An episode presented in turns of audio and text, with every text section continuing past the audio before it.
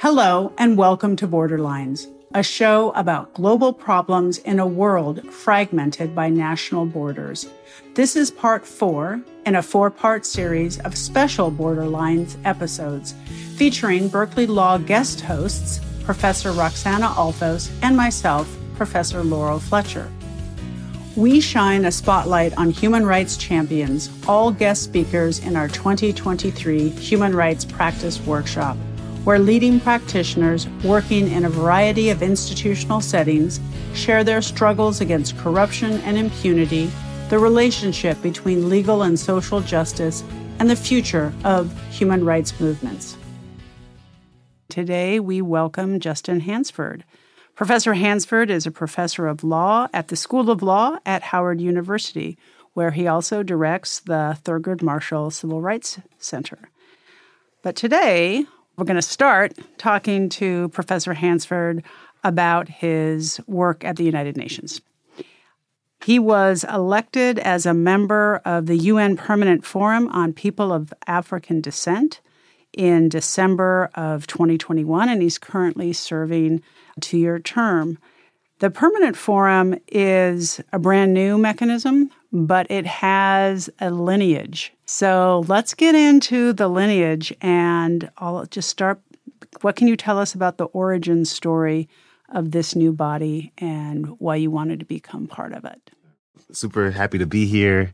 I just walked onto the campus about 10 minutes ago and the sunshine and all the energy of Berkeley really hit me. So thank you again for inviting me. I'm very excited in part because the permanent forum it's a project that people have been waiting for for at least 20 years. You could say more than that. I can say officially at the World Conference on Racism in Durban in 2001, discussions began for providing a framework for a look back and looking at things from a transnational lens to provide some background. We had the Convention to End Racial Discrimination passed in 1965. You had uh, the creation of a special rapporteur on racism in 1993.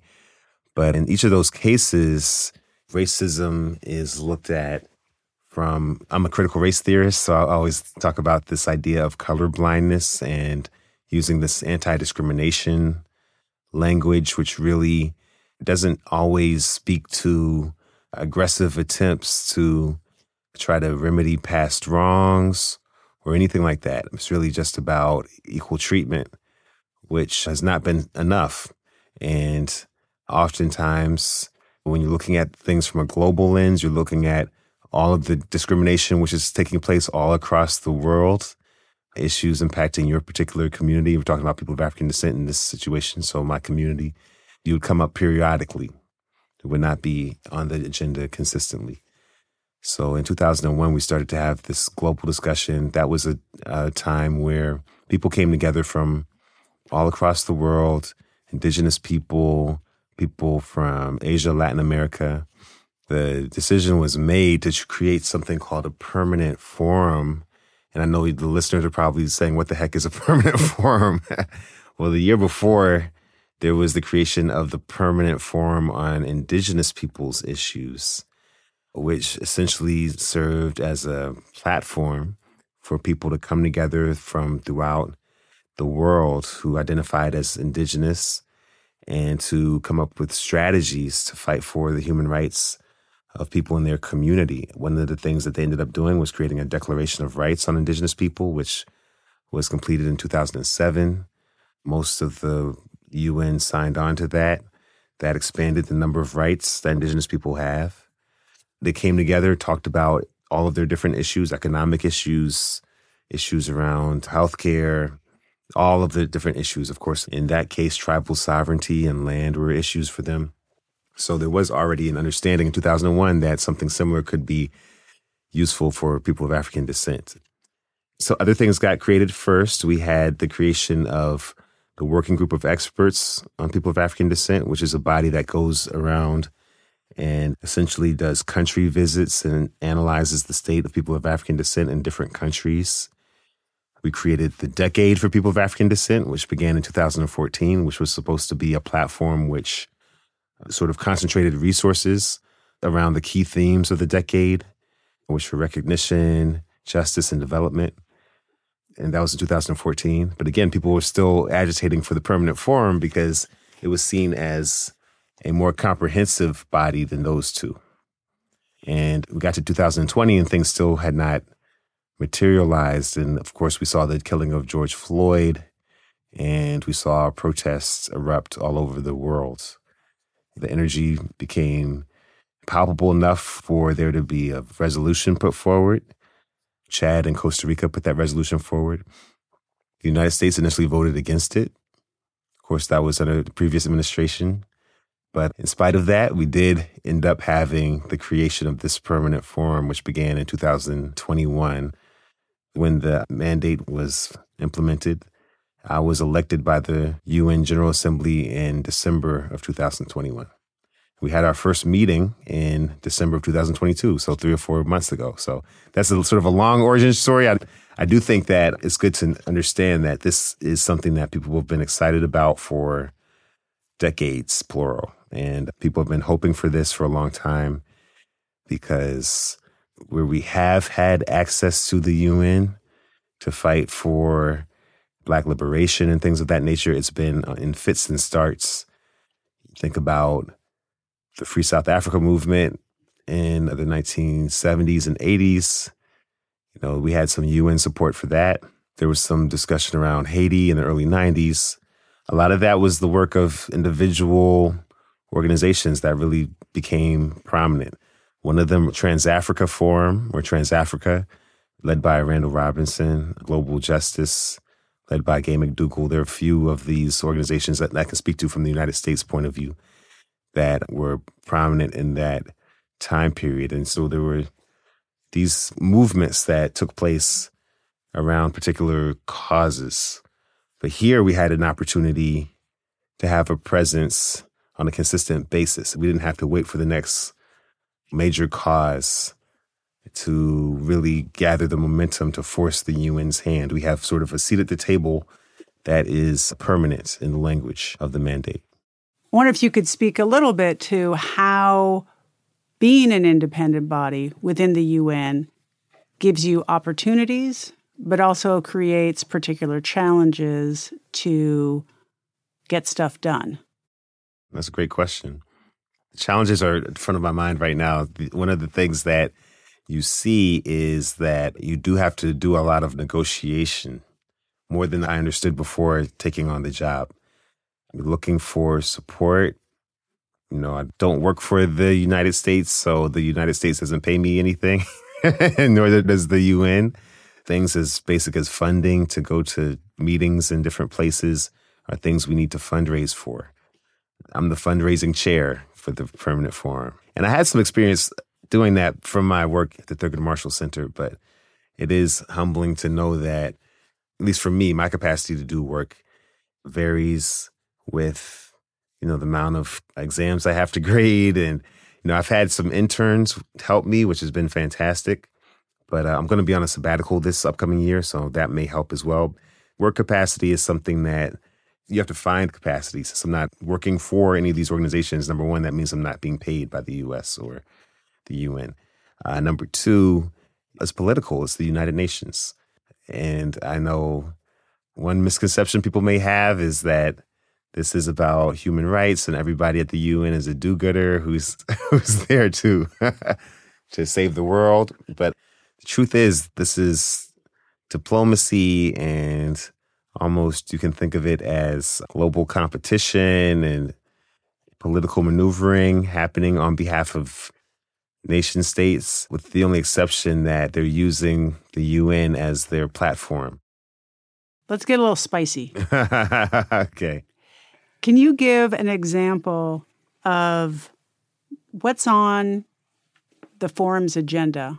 What's one sort of policy initiative or pillar that you all are trying to promote that is encountering some of these obstacles? Give us a sense of kind of concretely what does it look like to try and push something that you all care about through this international gangly, mm-hmm. ungainly, mm-hmm. and yet the only international institution that's set up to do the kind of work that you want to do? We are still new, so there are you know a few things that I'm sure are upcoming. One of the things that I can talk about is the discussion around reparations.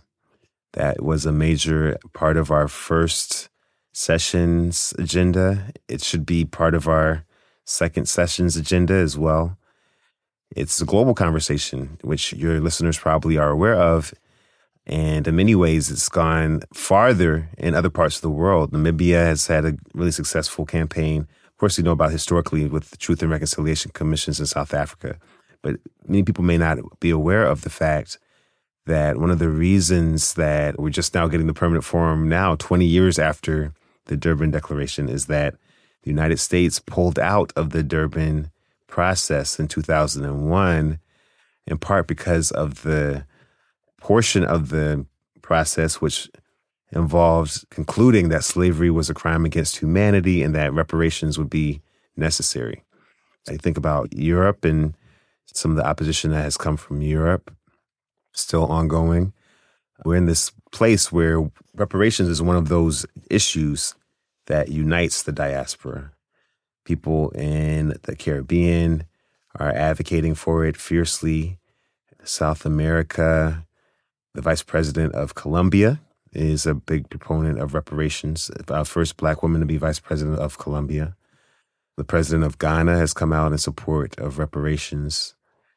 At the same time, there's something that's been a fear, you would say, of, of colonial powers for many years that they would be put in that position. And there's a lot of avoidance of that issue. The other interesting issue is not always the players who you would suspect on different sides of debates.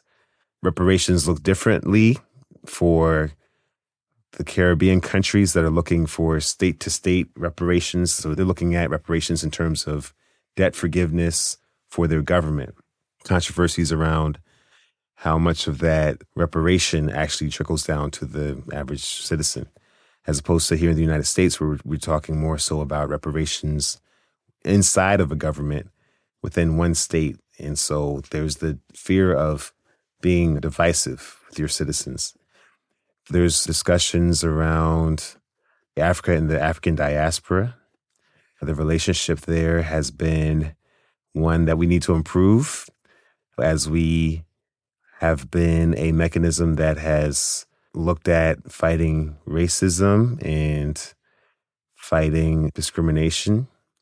Oftentimes, that's considered to be something that is done inside of a nation state's borders between its citizens. But of course, if you're, say, Rwanda and you don't want someone necessarily meddling with your balance around Hutu and Tutsi right now, you know, so that question around ethnic conflict and taking a stance on that has been an ambivalent issue for African nations which don't have the same framework for you know racial tensions as you'll see in the United States or Brazil or Europe. So there's a lot of dynamics that are just surprising for the onlooker who may not be familiar with some of the reasons behind the slowness and failure of the UN to act. I think we all, at least many of us in this international law sphere, are familiar with being frustrated with the UN and its failure to live up to all of its promises. And in this position, I do get to see the reason why and to a greater extent than most. Colonial reparations. Mm-hmm. I guess one thing to check in about is there are colonial legacies that happen in other parts of the world, right? I'm thinking Asia, Southeast Asia, that are going to manifest differently than for peoples of African descent. I understand the conversation that the forum is having is specific to peoples of African descent. And I wonder how the conversations, like the transnational movements that supports the forum, what do those conversations look like among non state actors? Is there a movement, given the different histories and different conversations about what reparations should look like in different contexts. How cohesive is that movement? Does solidarity extend to contexts where there are are there conversations about reparations that are happening outside of the African continent and the African diaspora? How cohesive is the movement for reparations outside of the official channels and the civil society channels?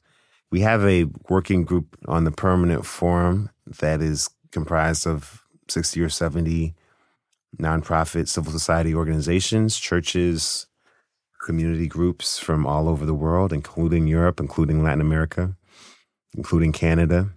I've talked to many of them. They've reached out to me, of course, to get my feelings on things. And I have been struck by a couple of things on that note. Number one, the framing of these issues differs widely for example, in Brazil right now, they don't talk about reparations as much as they talk about the affirmative action issues.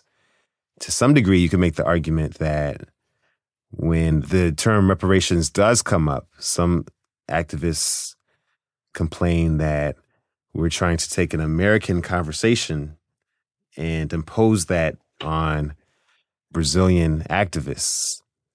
There's a lot of discussion around the way that the voices of American civil society members take up more space than is appropriate sometimes in these global conversations. It's really interesting to meet people in different parts of the world, and you're like, "Well, don't you want reparations?" Like, no, why? Do you know, when they're offended that you would ask that. It's been interesting, even as so. I myself, before I was in this position, was an activist. Still, am an activist. To be honest, I just put on this hat from time to time just the interaction between Black American human rights activists and other Black human rights activists throughout the global South also follows that pattern where there's a concern about, you know, the Americans taking up too much space.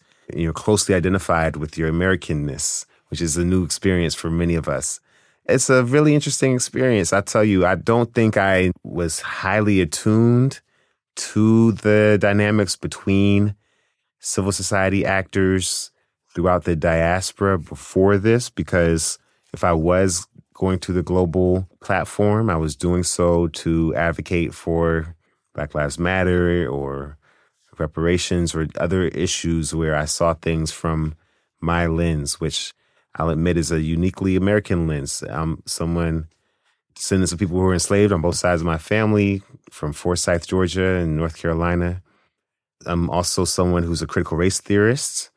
And, you know, as much as we hear about that, that is also a movement that emerged out of the United States American Legal Academy. So when people talk about colonialism and decoloniality as a framework, when people are interested in reparations not on the citizen basis, but on the nation state basis. These are things that I need to learn more about. It's a humbling experience in many ways. Not every framework is appropriate for every context.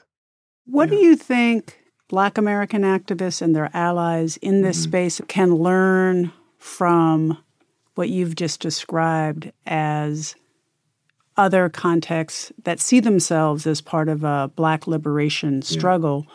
I mean, you've talked about that moment of realization that that as you say your americanness leads in ways that hmm. you were not conscious of or did not intend you have that moment of confrontation i certainly have experienced in other contexts that moment of confrontation and i wonder from your experience, what would you want to say to your own solidarity networks within the United States if you could address them from a perspective of, hey, here's what I learned from that moment of confrontation, you know, from a perspective of solidarity with other Black liberation movements? You gain a lot from exchanging ideas.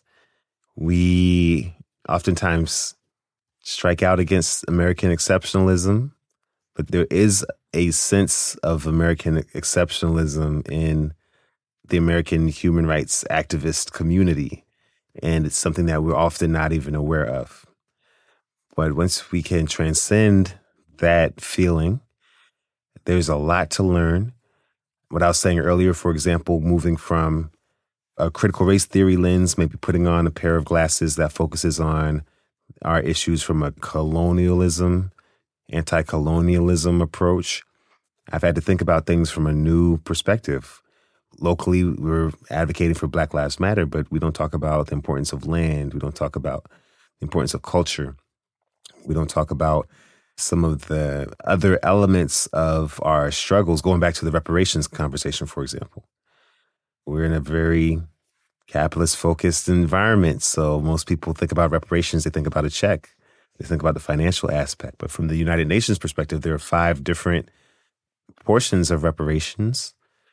There's the promise to non repeat, to change your policies. There's the promise of education, satisfaction. There's a promise of different types of compensation, both trying to rehabilitate and trying to make things right. I mean, there's so many different elements of it. I know one thing that, for example, has struck me is the value of your culture being able to be seen as valuable and sacred. The degradation of Black American culture is, I think, it's a part of the afterlife of slavery. It shows up in small things. I was at the UN in February with someone from UNESCO, and it occurred to me, really, while on stage, that there are very few sacred sites in the United States that value a part of our Black American heritage as something that could be seen like a UNESCO World Heritage Site. And I thought about the Edmund Pettus Bridge, and I thought about these different things that naturally you would think of as the equivalent of that, as a sacred cultural site. But it's not represented as such. Interacting with these other societies, you see the value and the wealth and the richness that they receive from some of these other elements of their experience. You understand that you may be lacking in some of those moments of recognition. And that's something we don't think about a lot as a form of reparations that we should be fighting for. We think a lot about the financial part, and I think it's because of the culture we're in.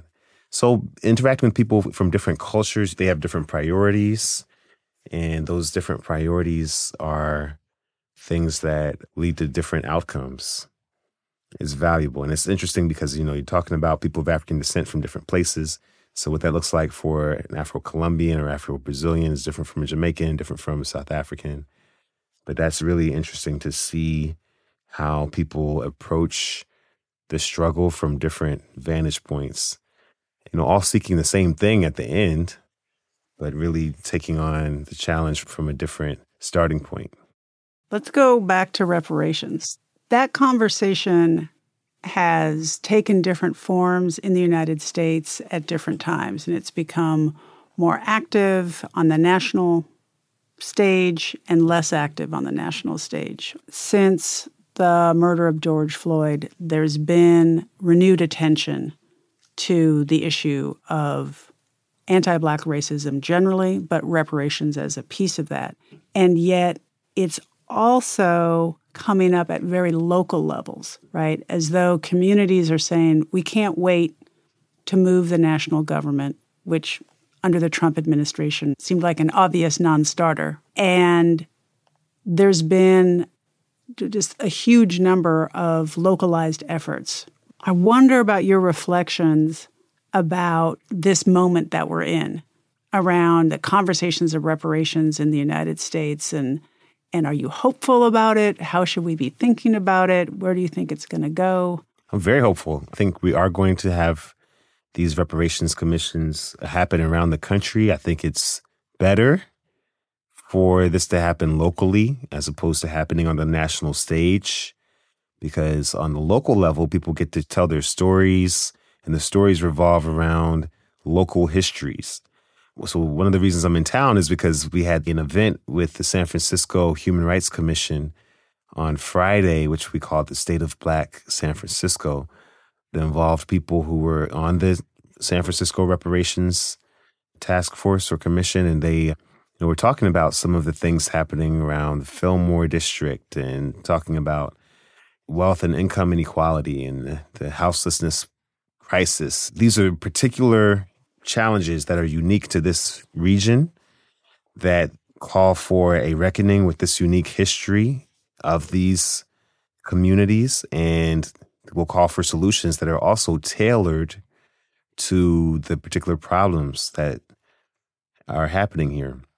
I've taught constitutional law for multiple years as well, and I, to, I also have to say that if you do want to have a reparations program that passes any sort of 14th Amendment challenge, it's a good idea to have a program that's narrowly tailored to a specific set of harms that you detail in a very thoroughly researched report.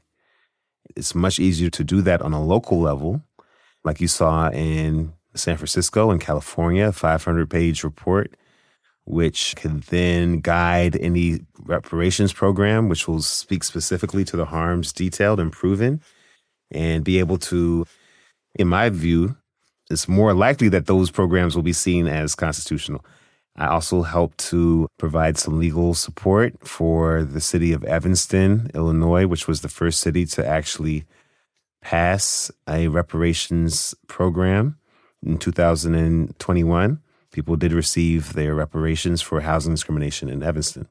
So that is something that is a national situation that I think has to be played out on the local level. I think that that's the best way to go. And then in my perfect world, every state that has a significant population and history around anti black racism would have a commission. They talk about the issues and face their history. Then you can have a national conversation because invariably in these conversations, you will see that the federal government did play a sizable role as well. So did the state government. So did the city government, the city of Evanston. The city admitted that between 1919 and 1969, their city councils worked very closely with lenders to create a redlining program that ended up with a segregated city. And it was not by accident that the city turned out that way. So there is liability on behalf of the city. Now we know the FHA also participated in that. So there's liability on behalf of the federal government. There's probably liability on behalf of some of these mortgage companies as well. And I believe that it should be very detailed and exact and appropriate levels of scrutiny given to those records. The records are here. And we should be able to have very specific and appropriate remedies. And that also allows people to have conversations, right? So it allows people to actually come to the town hall, speak to their city council, people speak to their commissioner, and participate. And I think that you're not going to get a critical mass of public support for a program like reparations unless people are able to really get educated in terms of what has happened. And, you know, people keep saying, well, it wasn't my family. I didn't do this. I didn't do that. But when you get local and you see that, well, it was our city council, well, it was these businesses on this block, you can really point to the evidence in a much more particular way when it's local as opposed to something abstract and on the national level. So there's so many reasons why I think the local approach is a better approach. And that's why we started the African American Redress Network with Columbia University, which provides support for local reparations campaigns. We provide the legal support at the Thurgood Marshall Center. Columbia's Human Rights Institute helps to do sociological historical research for community groups, sometimes cities that would like to find out what exactly happened in their city so that they can determine what the appropriate remedy would be. It's been one of the things I'm most proud of doing. I think it's a real possibility and probability that by 2035, or let's see, let's find a nice round number to 2043. So in 20 years, I think we will have had many dozens of local reparations projects already implemented. I think it'll be a better country as a result.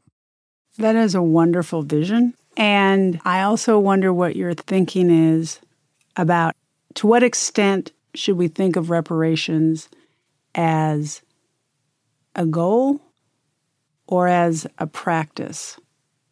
In other words, reparations is not something that we do and then we're done with systemic anti black racism, but that we might learn tools and forge connections and start conversations that will continue to address the issues of, of anti black racism. So another way to ask the question is Does anti black racism end when the last reparations check has been cashed? right. And I think that's why the global frame is so helpful because the UN does define reparations as much more than a check. It includes process of healing that doesn't take place overnight and it does not magically happen once the check is cashed, you know. It includes things in the government's public policy commitments to make sure that things do not happen again. There are many different elements to the process that have to happen in addition to any sort of payment or check. I think that's the significant part of this. I always say that to me, reparations is what justice looks like in 2023. In the past, we thought about equality. The Supreme Court says equal justice under law. And many of us thought that was enough to provide equal opportunity or to try to level the playing field. This is how our advocates talked 50 or 60 years ago. And we've had that experience, and we're seeing that the societal healing did not suffice under that framework. So we're trying to create a new social justice framework. And I think what we're going to find is we're looking at restorative justice frameworks from a different lens nowadays. People are talking about things like abolitionists. I think we're in a transition point where we're changing the way we think about justice. I think reparation is going to be a new way of understanding justice going forward. I think that it's going to be seen as a more demanding process than what we thought justice was in the past. It's one of those ideas that has the possibility to really change the whole way we think about what social justice looks like in our society. Abolition, I think, also is a new way of thinking about all of our core issues. It's a lens that can be applied through a number of subjects from immigration to child welfare to racial justice. So there's a lot of learning for us to experience as a society. And that's hard. And that's something that we didn't do when we simply said, okay, well, we're going to stop segregating or stop enslaving and now you're on your own, or, we, or even to say, well, we're going to try to make sure that there's non discrimination, going back to some of the things I was talking about in the beginning with CERD in 1965. We had the non discrimination conversations, and it wasn't enough to create social justice. So we know we have to go beyond non discrimination for social justice. To get to reparation, I think it's beautiful that reparations is a hard sell. And as a result of that, you have to talk about your history and people have to learn about the society in which they are living and what they've inherited. And that's a conversation that most people have never had. So, as an educator, I think that anything that forces you to go through that learning process is going to make you a better community and a better nation similar to what we saw in these, I think it was maybe 2015 or 16, when we saw the movement for the Confederate flags to come down. People were renaming university buildings, and they were learning for the first time who was it that this building was named after? What does that crest really stand for? And it was it was beautiful that people were digging into the history of the institutions around them and understanding their environment and people woke up during that process. And I think that was really valuable. All of these conversations are opportunities of confrontation, reassessment, and reaffirming our values. Who are we? What do we stand for? And where are we going to go forward as a the community? I want to thank you, Professor Hansford, for sharing your work and your wisdom with us today. And we hope to have you back on this podcast very soon. Thank Wonderful. you so much. All right. Thanks for having me. Thank you for listening to this special episode of Borderlines, part four of the Human Rights Practice Workshop series. Don't miss the other episodes. Be sure to subscribe to Borderlines.